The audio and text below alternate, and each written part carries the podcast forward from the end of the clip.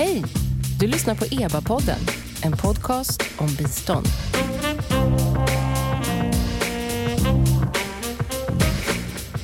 Välkomna till EBA-podden. Jag heter Noomi Östlund och den här podcasten ges som vanligt ut av Expertgruppen för biståndsanalys, EBA. Det är en statlig kommitté som utvärderar och analyserar Sveriges internationella bistånd. För den av er som är nyfiken på oss på EBA kan jag tipsa om vårt avsnitt nummer 50 där vi bara pratar om oss själva. Vårt, vad vårt uppdrag är, hur vi jobbar och så vidare. För idag ska vi inte prata om oss själva utan vi ska prata om eh, statens budget för biståndet. Tidigare under hösten gjorde vi en podd om den nya regeringens budget, eller budgetproppen för 2023 och vad den sa oss om framtiden för det svenska biståndet. För dig som inte lyssnat på det avsnittet, missa inte det.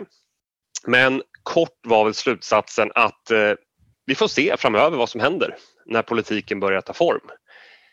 Och det börjar vi se när regeringen beslutar om regleringsbrev till Sida och de andra myndigheterna och det kommer eh, slutet av december här och eh, också när den nya eh, regeringen beslutar strategier för biståndet framöver, vad, vad myndigheterna ska göra helt enkelt.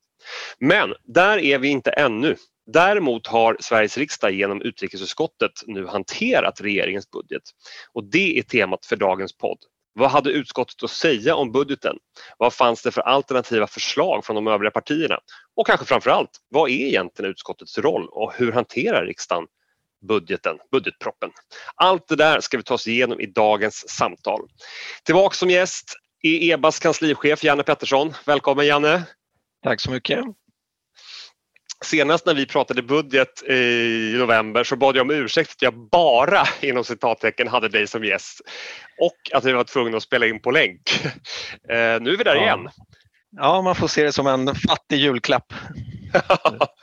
Precis. Vi, eh, vi kan dock utlova att nästa avsnitt kommer med fler gäster och spelas in i studio igen helt enkelt. Så, äntligen. Eh, äntligen, precis. Ja, okej, okay. vi börjar eh, kanske precis som i den förra budgetpodden med allmänbildningsavsnittet. Vad, hur ser riksdagens beslut av regeringens budget egentligen ut? Och kanske mest intressant, varför är det här intressant för oss och förhoppningsvis för våra lyssnare?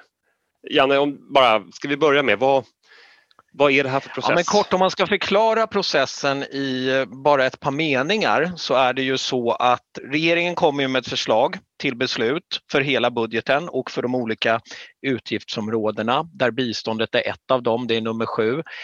Och det är ett förslag till riksdagsbeslut som de har och då ska ju riksdagen hantera det här förslaget på något klokt sätt. Och då har man gjort så att man delar ju upp eh, frågorna efter utgiftsområden i de olika utskotten. Så eh, biståndet ligger då på utrikesutskottet och vad man gör är att det är här den stora så att säga diskussionen om förslaget sker och sen så är det utskottet som i sitt betänkande då föreslår riksdagen att besluta någonting.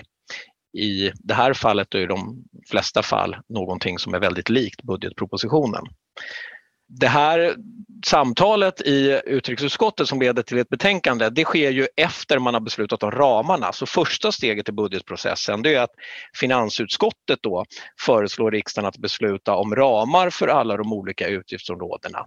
Och det är ju helt enkelt för att hålla i pengarna och sätta ett tak på statens samlade utgifter, det är ju tanken. Och det gjorde man på Lucia tror jag det var. Och då fastslog man att ramen för biståndet, utgiftsområde 7, är 47,2 eh, miljarder. Så det är det som utskottet sen kan diskutera fördelningen av. Och det är det Just man gör i det här betänkandet. Just det. Och det, det ska man säga att man går igenom eh, hur de här 47 eh, ungefär miljarderna ska fördelas inom utgiftsområde 7, det vill säga de olika anslagen. Hur mycket pengar ska gå till det som vi kallar biståndsverksamhet, hur mycket pengar ska gå till respektive myndighet, aktör och liknande. Så det är det i termer av budget, men sen så går man också igenom den här resultatredovisningsdelen som fanns i budgeten, som vi pratade om senast, det är en väldigt stor del av budgetproppen. Man kommenterar också den här politikens inriktning, vad det regeringen säger och vad man ska göra och såklart så tar man också ställning till de olika motionerna från de andra partierna helt enkelt. Och vi kan säga något, det, det, allt det här bakas alltså ihop till eh, ett betänkande och ett förslag då till, till eh, riksdagsbeslut. Och det här eh, är en process som ska avslutas den här veckan, den 20 december, med en, en debatt i riksdagen och då det här beslutet om, om utgiftsområdet. Det har föranletts, det har varit en process där såklart utskottet har träffats men, och diskuterat men man har också eh, bjudit in, ska vi säga, bara för att säga någonting om processen, man bjuder också in eh, såklart en massa externa personer. Så dels har biståndsministern Johan Forsell varit i utskottet och, och presenterat den delen som har med UO7, eh, biståndet att göra. De har bjudit in Sidas generaldirektör för att prata om myndighetens arbete och vad Sida har för synpunkter på regeringens budgetförslag. Och sen så har ju utskottet också haft en myndighetsdag för alla de myndigheter som, som finansieras genom utskottet. Och dessutom så hade utskottet en utfrågning 20 november där vi hade en hel mängd olika deltagare som var och eh, diskuterade biståndet och biståndsbudgeten. Så att de har haft en ganska, ganska rejäl beredning och eh, fått mycket input in till, till det här betänkandet helt enkelt. Ja, och vad hittar vi då i det här dokumentet? Janne, vad, vad har vi för, för avdelningar? Ja, vad hittar vi där? Ja, men lite som du sa så följer ju betänkandet budgetpropositionen, det vill säga man pratar först om målen med biståndet, man pratar om resultaten, man pratar om inriktning och eh, man, man går också igenom motionerna. Ehm, det som är eh, intressant tycker jag när man läser det här också, det är att man lite grann får upp ögonen över saker som man eller jag eller vi själva inte såg i vår läsning av budgetpropositionen första gången. Det är saker som utrikesutskottet kommenterar. Jag tycker att eh, något som är intressant är att man skriver att eh, regeringen själv säger att man inte haft en hur är de, ut, eh, hur är de skriver, en tillräckligt eh, genomgående resultatredovisning eller något i den stilen. Eh, och det är intressant att se att, att man skrev ut det därför att jag kan själv inte se att eh, resultatredovisningen i den här budgetproppen skiljer sig från de tidigare. Så det är intressant om det signalerar en ambition om att man ska ändra på resultatredovisningen framöver. Precis. Ja, och det ska man säga, vi, vi sa ju i förra podden, för den som är nyfiken på just resultatredovisningen, det vill säga vad har Sverige eh, uppnått med det internationella biståndet? Det är ju det regeringen beskriver i budgetproppen. Vi sa där att vi går inte in på det. Eh, utan vi kommer återkomma till det. EBA har ett, en pågående studie om just regeringens, regeringens resultatredovisning så vi kommer prata massor med mer om det här framöver.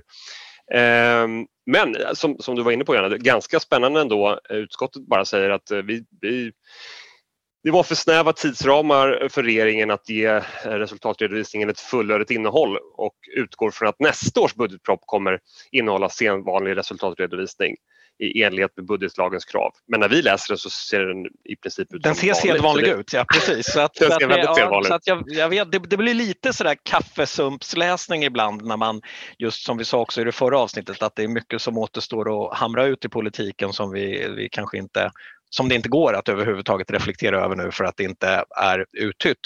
Men en, en det är två saker till som jag tycker är intressanta som, som står i BP och som man lite grann kan fundera över när man läser eh, betänkandet och det är ju också att man skriver att man inte haft tid att utforma nya mål för eh, utgiftsområdet. Och, och, det är väl klart att där kan man ju fundera om det är så att eh, det finns tankar på att omformulera det övergripande målet för biståndet, om det är det som signaleras. Det fanns ju en motion som behandlas i betänkandet från Centerpartiet om att man ska slå fast att det verkligen är det här målet som gäller för i år och, och då säger ju utskottet att ja, men det finns inga andra förslag så att det, det kan vi eh, ta för givet. Ehm, men det känns ju som att man, kan kaffesumpsläsa kanske, att det kanske är någon, någonting som kokar annat än kaffe i korridorerna på eh, UD just nu. Eh, Ja, Sen så, det... så att vi, ja, precis. Så att vi, vi ser i stjärnorna både nya mål och en, en ny, eh, ett nytt format för, eh, för resultatredovisningen. Ja, ja och något, något annat som jag tycker också är intressant som jag inte har reflekterat över tidigare faktiskt, det är att när enprocentsmålet tidigare har tagit, då har ju det varit ett skarpt förslag, ett skarpt beslut i regeringens förslag till riksdagen, att man fastställer den totala summan och sen så vet vi att lite av det har gått till andra utgiftsområden och majoriteten har gått till utgiftsområde 7. Det skarpa förslaget finns inte med i år utan man konstaterar att eh, budget, den totala budgeten ska vara 56 miljarder. Den är frusen på 56 miljarder. Men i utskottet så pratar man ju också på flera områden om att eh, budgeten ska vara högst 56 miljarder. Det totala, eh, de totala utgifterna för biståndet. Och det gör ju också att man kan fråga om det kommer vara så att den stora summan som ligger utanför vet vi det är avräkningar för eh, asylmottagande i Sverige, de sådana kostnader. Om utfallet där blir lägre än prognostiserat kommer det innebära att man tillför utgiftsområde 7 nya medel. Eh, det känns väl kanske inte lika självklart i de här skrivningarna som det har varit tidigare. Så det tillhör också de här sakerna som det blir ganska spännande att se hur man kommer att hantera. Eh, men, men där, så långt väldigt mycket kaffesump kanske. ja, och, men om man tittar då, som sagt, egentligen som du var inne på, det följer ganska väl budgetproppens upplägg. Man går igenom, eh, eller ja, det här året, man går inte igenom resultatredovisningen och sen så säger man någonting om politikens inriktning och man säger någonting om budgeten och budgetens fördelning på de olika anslagsområdena. Och där kan vi väl säga att det är mest att utskottet tillstyrker det förslag som, som regeringen har lagt fram. Ja, det kan man väl säga. Den enkla sammanfattningen egentligen.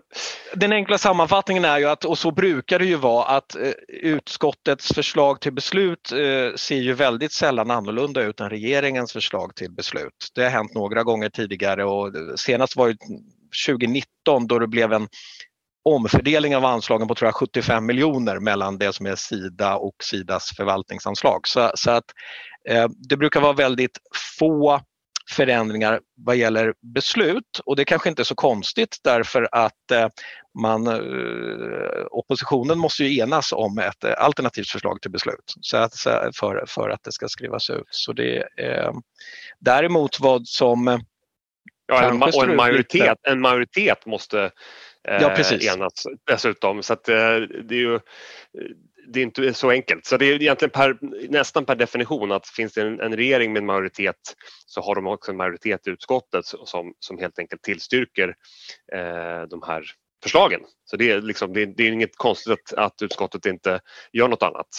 Nej precis och det räcker till och med med en minoritet om man inte har liksom en majoritet emot sig. Så, så, så att det, det, blir ju liksom någonstans ett... ett eh, men, men vad som brukar skilja sig det är ju hur tjocka de här betänkandena är. Så det, det kan man mm. säga att när det finns en stark opposition som tycker väldigt annorlunda då brukar skrivningarna bli mycket längre i, eh, i eh, betänkandena. Så att det inte är ovanligt att betänkandena ligger uppåt en 100 sidor och eh, årets är ju storleksordningen, vad kan det vara, 35 sidor eller något sånt. Så, så det eh, i antal är det ju två färre oppositionspartier i år än vad det var förra året också så det kanske inte är konstigt. Nej, alltså, men sen kan man väl också säga de, dels att, att regeringen själv noterade att, att eh, vi återkommer med, med liksom kring, kring mål och kring eh, politikens inriktning och liknande eh, för att vi haft för lite tid. och det är också så att normalt sett så kommer ju budgetproppen mycket tidigare om man inte har en, ett regeringsskifte. Så att utskottet har ju också haft mindre tid på sig att göra hela den här beredningen. Så det kanske också är en, en förklaring till varför det är eh, bara en tredjedel så mycket resonerande i den och liksom, eh, än vad som, i jämförelse med hur det brukar se ut. Ja, så, så tror jag absolut och det ser man ju också på eh, motionerna och de särskilda yttrandena om vi ska gå in på dem lite grann. För att eh, ja, som vi sa så behandlar ju, det, det, här är ju ändå, eh, betänkandet är ju ändå en arena för oppositionen att eh, särskriva sig eller tala om vad man tycker annorlunda från eh, politiken och där är man ju oftast ganska eh, inriktad på och, kan skriva ganska mycket om politikens inriktning och den alternativa inriktningen man vill se med bas i de motioner man har lagt. Eh, men i år så är man ganska jag skulle vilja säga att S, V, C och MP tillsammans, vad, vad man har gemensamt är att man kritiserar enprocentsmålet. Um, man kritiserar inte enprocentsmålet, man kritiserar att man lämnar enprocentsmålet. Uh, och, och eh, Socialdemokraterna vill ju inte återställa enprocentsmålet 2023 utan man vill göra det på sikt. Man lägger ett förslag som är 2,5 miljard mer till utgiftsområde 7 än vad regeringen gör. Eh, utöver det så kritiserar man den föreslagna neddragningen på kärnstöd och att man vill eh, eh, avveckla eller överge i varje fall uttrycket feministisk utrikespolitik. Det är egentligen de stora invändningar man har. Ehm, v, C och MP tillsammans, de kritiserar ju alla att man aviserar att man i ökad utsträckning ska använda bistånd som eh, lite grann ett verktyg i den eh, immigrationspolitiken. Eh, men sen så är det stora där, precis som för S, att, att man vänder sig mot enprocentsmålets avskaffande. Vänsterpartiet vill återställa enprocentsmålet direkt och då man vill lägga till en halv miljard i additionell klimatfinansiering som man säger. Eh, Centerpartiet kritiserar enprocentsmålet och eh, tycker att istället borde man satsa på Ukraina och klimat. Eh, Miljöpartiet säger att man på sikt vill gå upp till ett 1,25 procentsmål och föreslår då en, eh, en ökning som är lite högre än 1 procent redan i år. Och det är egentligen sammanfattningsvis de, de stora så att säga, oppositionsskrivningarna i de särskilda yttrandena. Precis, och det är särskilda yttranden. Och vad betyder det? Jo, det betyder att man har valt att inte, att man har lagt ner sina röster när det har röstats i utskottet om fördelningen av medel och då formellt så blir det att vill man framföra någonting annat så har man ett särskilt yttrande. Om man är med och röstar och eh, blir nedröstad så, så har man istället en, en eh, reservation till beslutet rent formellt. Men, men också, där kan man också skriva och presentera någonting. Och, och hur kommer det sig att de har lagt ner sina röster i, i omröstningen och hur pengarna ska fördelas? Ja, men det, där, det där har att göra, eh, som jag förstår det, med att det är två steg i budgetprocessen. Och eh, det här är inte ovanligt utan det, det ser ganska ofta ut så här i eh, betänkandena. Och det är ju så att om ett parti har en tanke om en helt annan storlek på utgiftsområdet så har man ju tänkt, en tänkt fördelning av den storleken. Om man i första steget, när man beslutar om ramarna, säger att men, utgiftsområde 7 ska vara 47,2 miljarder och inte någonting större då menar man ju att hela resonemanget om en fördelning inom det här området faller. Så då säger man att då är vi heller inte med och fattar beslut om fördelningen här utan vi skriver ett särskilt yttrande om hur vi hade velat ha det. Just det. Så, så det, det är det som lyfts fram egentligen. Eh, eh, utskottet tillstyrker regeringens eh, olika förslag, både när det gäller politikens inriktning, när det gäller fördelningen av medel Eh, man säger inte så mycket om, om, som sagt, om resultatredovisningen. Man välkomnar särskilt ska vi säga att, att det ska presenteras, på tal om saker som ska komma, en reformagenda för att biståndet ska tas fram på, med fokus på långsiktighet, transparens och effektivitet eh, lyfts särskilt fram. Eh, och det, det är väl också någonting som utskottet lyfter. Det är lite vad man ska återkomma till under året. Ja, det, det är ett par saker som man skriver i det här betänkandet som man, säger att man ska ta initiativ eh, till och ett är ju stödet till Ukraina. Just det. Och, det, och det betyder så... att, att, egentligen att utskottet själv kommer, för nu, nu, nu reagerar man ju på, på riksdagens ja. budgetpropp men eh, här säger man då att vi har också en, en, pågående verksamhet och vi kommer själva återkomma under året med ett, kring ett antal frågor där, där Ukraina då är det första. Stöd till Ukraina är en av dem och det andra är frågan om långsiktiga inriktningar för biståndet och det eh, blir ju som, eh, som vi så ofta säger nu i den här podden, det kommer bli väldigt intressant att se hur det kommer se ut. Men det är väl egentligen betänkandet i sin ja. helhet skulle jag vilja säga. Just det.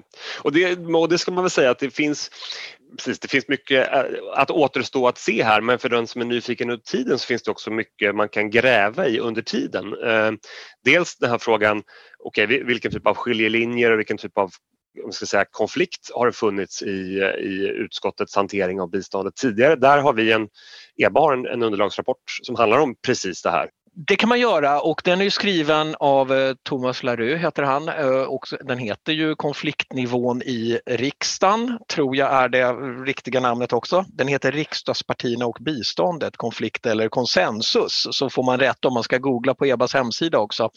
Eh, och vad som är intressant med den är att den tittar på två olika dimensioner av konflikt i riksdagen.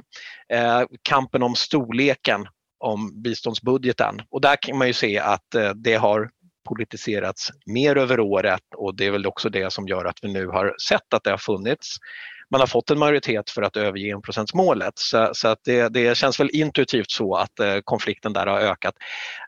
Det andra konfliktmåttet som används det är att man tittar på det som är eh, tillkännagivanden i riksdagen. Det vill säga att riksdagen talar om för regeringen att nu vill vi att ni ska göra så här. Och det finns olika typer av tillkännagivande. Eh, och där kan man tänka sig att riksdagen också vid minoritetsregeringar och när frågor politiseras blir mer och mer aktiv och talar om mer och mer för regeringen hur de ska göra annorlunda och så vidare. Men inom biståndsområdet så verkar det inte alls vara så och man har inte haft en motsvarande ökning som man sett i riksdagen i övrigt eller ens i utrikesutskottet i övrigt. Så det tycker jag var lite intressant och man kan spekulera varför det är så. Och då är ju biståndet eh, i, har ju en praxis lite grann att man faktiskt, riksdagen lägger ganska mycket av besluten på regeringen vad gäller val av partnerländer och så vidare som man inte gjorde tidigare. Så att man har över tid minskat kanske de här många frågor som man kan vara oense om och som man kan mm. skriva tillkännagivanden om. Tror jag. Lite av en gissning till varför och eh, i rapporten så funderas det också kring varför det kan vara så. Men den är läsvärd, den är spännande. Vi har många andra rapporter också som kopplar till de här frågorna.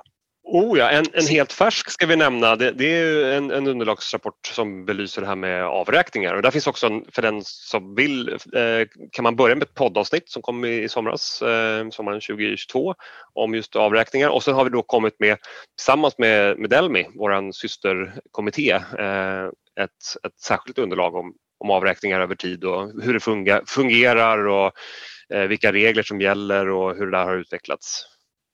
Ja, den är, den är lite mer elaborerad än vad podden är kan man säga. Den innehåller också eh, en liten översikt över hur andra biståndsgivare gör och använder avräkningar. Så att den eh, rekommenderas varmt som läsning för den som vill nörda ner sig i avräkningarna. Just det. Och för den som vill nörda ner sig ännu mer kring, kring de här frågorna så ska vi säga att det finns flera, ännu fler eh, spännande rapporter och eh, ehm, produkter från EBA. Dels tänker jag på en sak som hur beslutas ens om biståndet? Nu har vi pratat, i, det här är den andra podden där vi pratar om, om en del av den processen, det vill säga där regeringen eh, presenterar politikens inriktning och budgeten för biståndet och då i den här podden pratar vi om hur riksdagen hanterar den Sen är det ju en kedja ner när man pratar om, om eh, regleringsbrev, det vill säga vad, vad har myndigheterna för årliga uppdrag och strategier. Man säger med vad ska uppnås inom vissa eh, teman eller länder eller liknande och, och sen hur, hur hela det här går ner till hur, hur beslutar man om pengar till specifika insatser och det finns en, en särskild rapport om också. Hur beslutas det svenska biståndet? Så det är ett tips. Det är ett bra tips. Ett annat bra tips är en rapport som eh, handlar om fördelningen mellan förvaltningsanslag och sakanslag. Kort kan man väl säga att, att eh, mycket av budgeten är uppdelad i vad myndigheten får använda i det man kan kalla för sina administrativa kostnader och det man får använda för den verksamhet man är satt att göra. Och så finns det en uppdelning där och eh, den är tänkvärd, läsvärd och eh, jag vet inte om den är så provocerande men, men den kan leda till nya tankar i varje fall om hur man kanske borde göra. Mycket spännande och det, risken är att vi fortsätter rabba igenom alla EBAs spännande produkter här. Det, det finns en hel del så dit ska vi inte eh, för vi borde runda av dagens avsnitt. Tack Janne Pettersson, kanslichef på EBA för det här samtalet. Tack själv Noomi, det här var trevligt och även om du fick nöja dig med bara mig den här gången men eh, ett nytt år, nya besökare. Precis, vi ser fram emot 2023. Och, men 2022 är inte slut och för de som är ännu mer intresserade av de här frågorna så kan vi tipsa om att regeringens budgetförslag för utgiftsområde 7, det internationella biståndet och utskottets betänkande debatteras i riksdagens kammare eh, den här veckan, 20 december 2022. Så, och det går självklart också att följa i efterhand på riksdagens hemsida. Och vad man verkligen måste följa då om man är så intresserad, det är ju hur regleringsbreven kommer se ut som då kommer efter den här debatten. Gissningsvis kommer väl de eh, beslutas beslutas dem den 22 december. Och eh, det brukar ju vara så att eh, de här ändras över år. I år har ju Sida haft 14 regleringsbrev. Ehm, 13 ändringar. Vi får se hur många det blir nästa år, men ett första steg blir i varje fall det första regleringsbrevet. Absolut, och som vi var inne på i intron, det är, det är kanske den första riktigt tydliga signalen om, om eh, politikens inriktning, den nya politikens inriktning. Så det blir spännande. Kanske återkommer vi med ett poddavsnitt om det, vem vet? I alla fall, stort tack för att ni har lyssnat på EBA-podden. Jag heter Noomi Östlund. Tack och hej!